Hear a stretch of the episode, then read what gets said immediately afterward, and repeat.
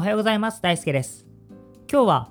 子育てにおいて最も重要なたった一つのことは〇〇であるというお話をします。皆さんは子育てにおいて最も重要なことは何だと考えていますか？好きなことを思い切りさせてあげることでしょうか？社会の役に立てる人間になってもらうことでしょうか？ご家族それぞれいろいろな考えがあっていいと思います。ただ、昔と違って今は多くのことが分かっています。科学者がいろんな発見をしてくれています。子育てに正解はないのかもしれないですけど、間違いじゃないことはあります。このお話は皆さんの子育ての考え方の土台となるものになるでしょう。なってほしいです。ぜひ最後まで聞いてください。子育てにおいて最も重要なたった一つのことは愛着です。アタッチメントです。愛着があれば人生勝ったも同然です。今回の話は僕がそういうに至った理由を深くお話ししていきます。一応このお話を信頼してもらうために僕がこのお話を作るために参考にさせていただいた文献はポール・タフさんの成功する子、失敗する子という本と、私たちは子供に何ができるのかという本と、あと国内の論文を15本読んだ上で内容を作りました。絶対に正しいなんてことは言えないですけど、それなりの信頼はしていただけるのではないかなと思っています。今回の内容ですが、前半に非認知スキルというもののお話をします。そして後半にその非認知スキルと愛着というものがどう関係しているのかというお話をします。愛着ってとっても大事ですよって話になりますね。で、長くなってしまいましたので、この続きは次回お話ししようと思います。次回はそもそも愛着って何って話と、どうやったら愛着って作られるのというお話をしようと思います。よければ次回も聞いてみてください。それでは早速始めていきます。子育てにおいて最も重要なことは愛着形成です。それはなぜか。それは人生の成功に最も必要な非認知スキルの土台となるからです。少しややこしいですよね。ここ深掘りしていきます。まず人生の成功に関して考えてみましょうか。皆さん人生の成功ってどんな風に考えていますか？お金持ちになることでしょうか？結婚して素敵な家庭を築くことでしょうか？成功に関しては人それぞれですよね。皆さん考えが違って当然だと思います。けど失敗じゃないことに関してはある程度共通していると思うんです。それは健康であること、金銭的に余裕があって貧しくないこと、犯罪をしないこと。これは人生失敗していない。言い換えると成功していると言っても言い過ぎじゃないですよね。この成功において非認知スキルというものが非常に大事になってきます。じゃあこの非認知スキルって何なんですかってところなんですけど、簡単に言うと性格です。性格のようなものなんですけれど、性格ではないスキル、能力なんです。どうして性格ではないのか。皆さん性格に関してどんなイメージがありますか？性格って生まれつきのもの、変えることはできないもの。性格の良い悪いは人や社会の価値観によって変わるもの。例えば日本のように協調性、周りと足並みを揃えることが大事っていう価値観もあれば、アメリカのように個人主義、人よりも抜きんでることが大事っていう価値観もありますよね。なので性格と表現するといい性格って決まっていないし、そもそも変える必要があるのかっていう、そんな風に思いますよね。なので性格ではなく非認知スキルと呼びます。能力なんです。レベル4で回復魔法が使えるようになるみたいに後から身につけられるスキルです。そしてレベルアップしてベホイミのような上級魔法に育っていく能力なんです。この非認知スキル、覚えなくていいですけど5つ挙げられています。それはやり抜く力、好奇心、楽観主義、誠実性、自制心。この5つのスキルが人生の成功において非常に大事になってきます。この5つのスキルがどのように人生の成功に関わってくるのか、実際に調べた研究があります。1000人以上もの若者を30年間も調査した研究です。その研究では、自制心が高い人たちはそうじゃない人たちに比べて健康的で、そして犯罪を犯すことも少なかったようです。特に自制心が最も低い人たちは犯罪率が3倍、そしてアルコールやドラッグの依存症になる確率も3倍だったようです。他にも、誠実性が高いことによって仕事で成功して長生きで、そして犯罪を犯す確率も低くて、脳卒中や認知症になる確率も低かったようです。反対に、非認知スキルが十分に身についていない子どもたちにはこんなことが起こったようです。アメリカの高校を中退した生徒たち、おそらく喧嘩をして病院送りにしてしまうような暴力事件を起こしてしまったとか、つるんでいる仲間がいい仲間とは言えなくて、その関係からドラッグを常習してしまったとか、そういう反社会的な行動をとってしまった生徒たちがいました。この子たちのこれからの人生をなんとかいいものにしたいと考えた人がいました。高校は中退してしまったけれど、大学に進学して仕事に就くことができれば、この子たちの人生はより良い方向に行くんじゃないかと。そんな考えから、高校を中退してしまっていても大学進学を可能にする GED プログラムというものがその生徒たちに提供されました。これは大学に入学できるほどの学力を身につけるためのプログラムだったようです。日本でいうと高卒認定試験に合格するための塾みたいなものでしょうか。そのプログラムを受けたアメリカの子たちはものすごく勉強頑張って、実際高校に通っていた子たちと同じくらいのテストの点数を取ることができたようです。すごいっすよね。そして多くの子が大学に進学できました。このプログラムは成功したかのように思いました。けれど蓋を開けてみると、その子たちの中で大学を卒業できたものはたったの 3% だったようです。学力を身につけることができたとしても、非認知スキルが身についていなかったら、大学を卒業して収入の高い仕事に就くということは叶わなかったようです。それだけじゃなくて、その子たちの失業率やドラッグの使用率も変わらず高いままだったようです。学力だけ伸ばしても効果は全然なかったということですね。ちなみに、普通に高校を卒業した生徒たちでも大学の卒業率は 46% なので、日本とアメリカの違いを分かった上で卒業率 3% という数字を受け取ってもらえたらと補足させていただきます。非認知スキルがどれだけ人生の成功に役立つものか伝わったでしょうか。今のお話、結構納得感ないですか？皆さんの学校生活で今も思い出に残っている素敵な経験って、近所のお友達と自転車に乗って隣の町にまで探検に行ったとか、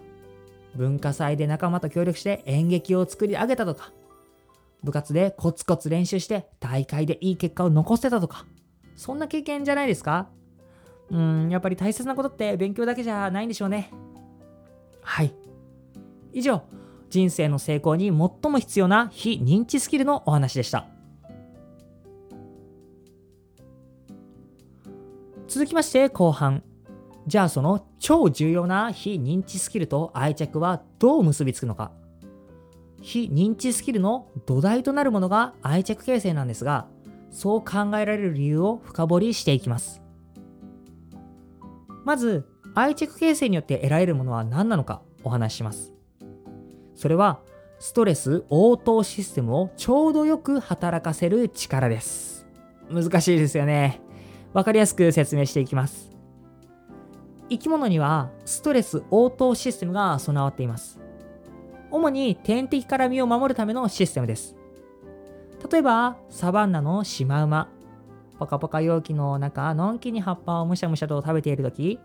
ライオンが走って近づいてきて、その足音が聞こえた瞬間に、やっべえって感じで、一気にお食事モードから切り替えて、一目散に逃げ出すことをしますよね。お魚だって同じです。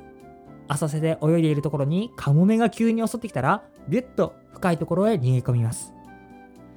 生き物には自身の危険に気づいたら全身の活動性を高めて命を守る行動を取れるようなシステムが備わっています。人間にもそのシステムは備わっています。命を守るために必要なシステムですよね。ただ、このシステムが過剰に働くとどうなると思いますか？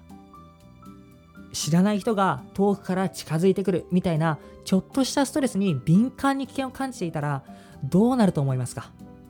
お前何見てんねんって感じで攻撃的になったり、人が怖いって感じで家に引きこもったりしそうですよね。外敵からストレスから自分を守るための当然の行動ですよね。ただそれだけじゃないんです。失敗というストレスに対しても敏感に反応してしまうことになります。例えば5歳の男の子がお昼ご飯を食べている時に持っていたパンを落としちゃった。そしたら落としたパンは捨ててまた別のものを食べればいいだけなのに、もういらないって言って怒っちゃう。例えばお友達みんなが鉄棒の前回りなんかして遊んでいて、自分も一回はやってみるけれどなんかうまくできなくて、それで一人で砂場でお山を作って遊んでいて、それを気にかけてくれた保育園の先生が、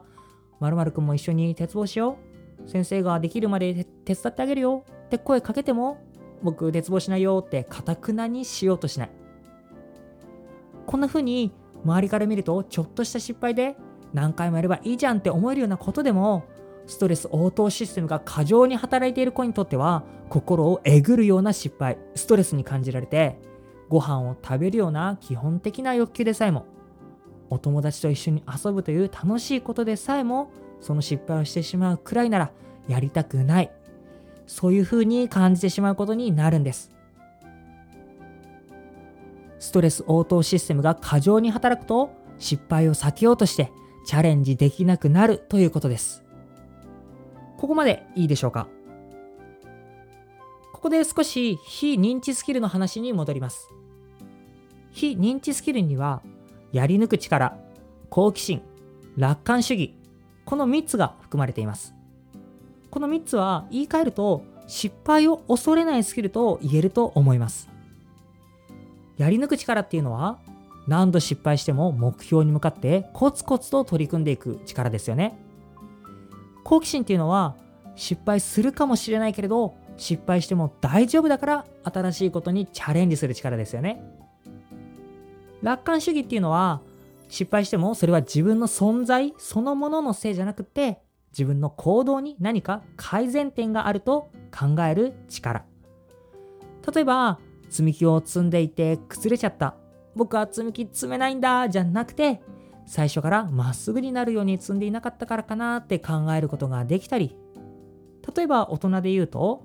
上司に怒られた、自分は会社にいる価値がないんだじゃなくて、1週間前の時点で上司に相談しておけばよかったかなとか、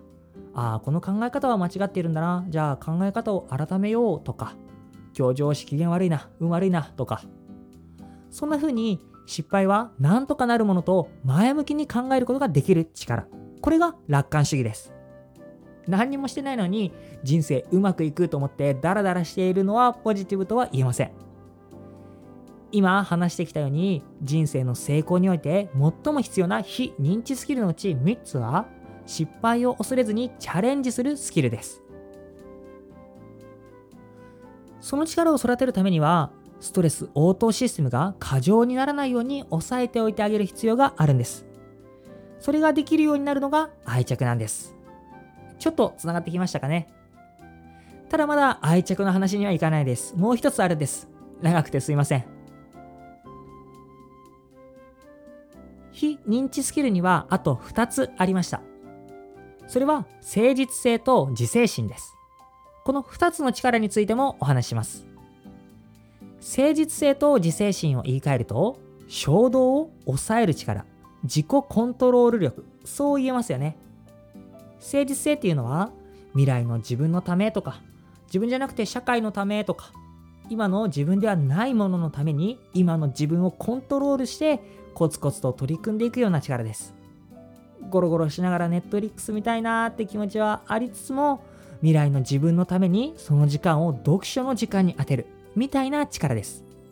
礼儀正しいというのとはちょっと違うのでお気をつけください。そして自制心っていうのは、誠実性よりももっと狭い範囲の話で、目の前の誘惑を我慢する力。目の前にケーキがあるときに、食べたいっていう衝動的な本能を抑える力ですよね。誠実性と自制心を一言でまとめると、衝動的な本能を理性で抑えて自分をコントロールする力、そう言えそうです。この衝動的な本能を抑えて自分をコントロールする力、理性というものの力を高めてくれるのが前頭前野です。前頭前野、聞いたことありますか？ワニのような爬虫類系の動物にはなくて、僕たち哺乳類が持っている脳の一部です。猫なんかは小さくって、猿はそこそこ大きくて、そして人が一番大きい前頭前野を持っています。意思とか思考とか、そういった最も人間らしい機能を持っている部分です。この前頭前野がしっかり育っていることが、自分をコントロールする力を高めてくれる。そしてそれも人生の成功において必要な能力になってきます。じゃあこの前頭前野をしっかり育てていくにはどうしたらいいのか。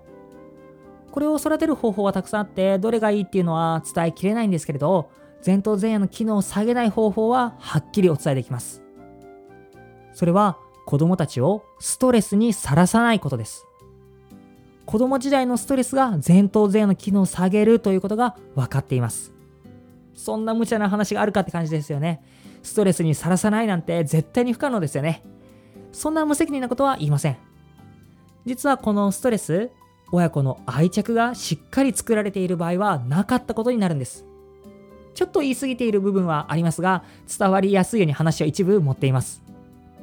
で、加えてですよ、愛着が形成されていれば、ストレス応答システムもちょうど良い具合に抑えられるんです。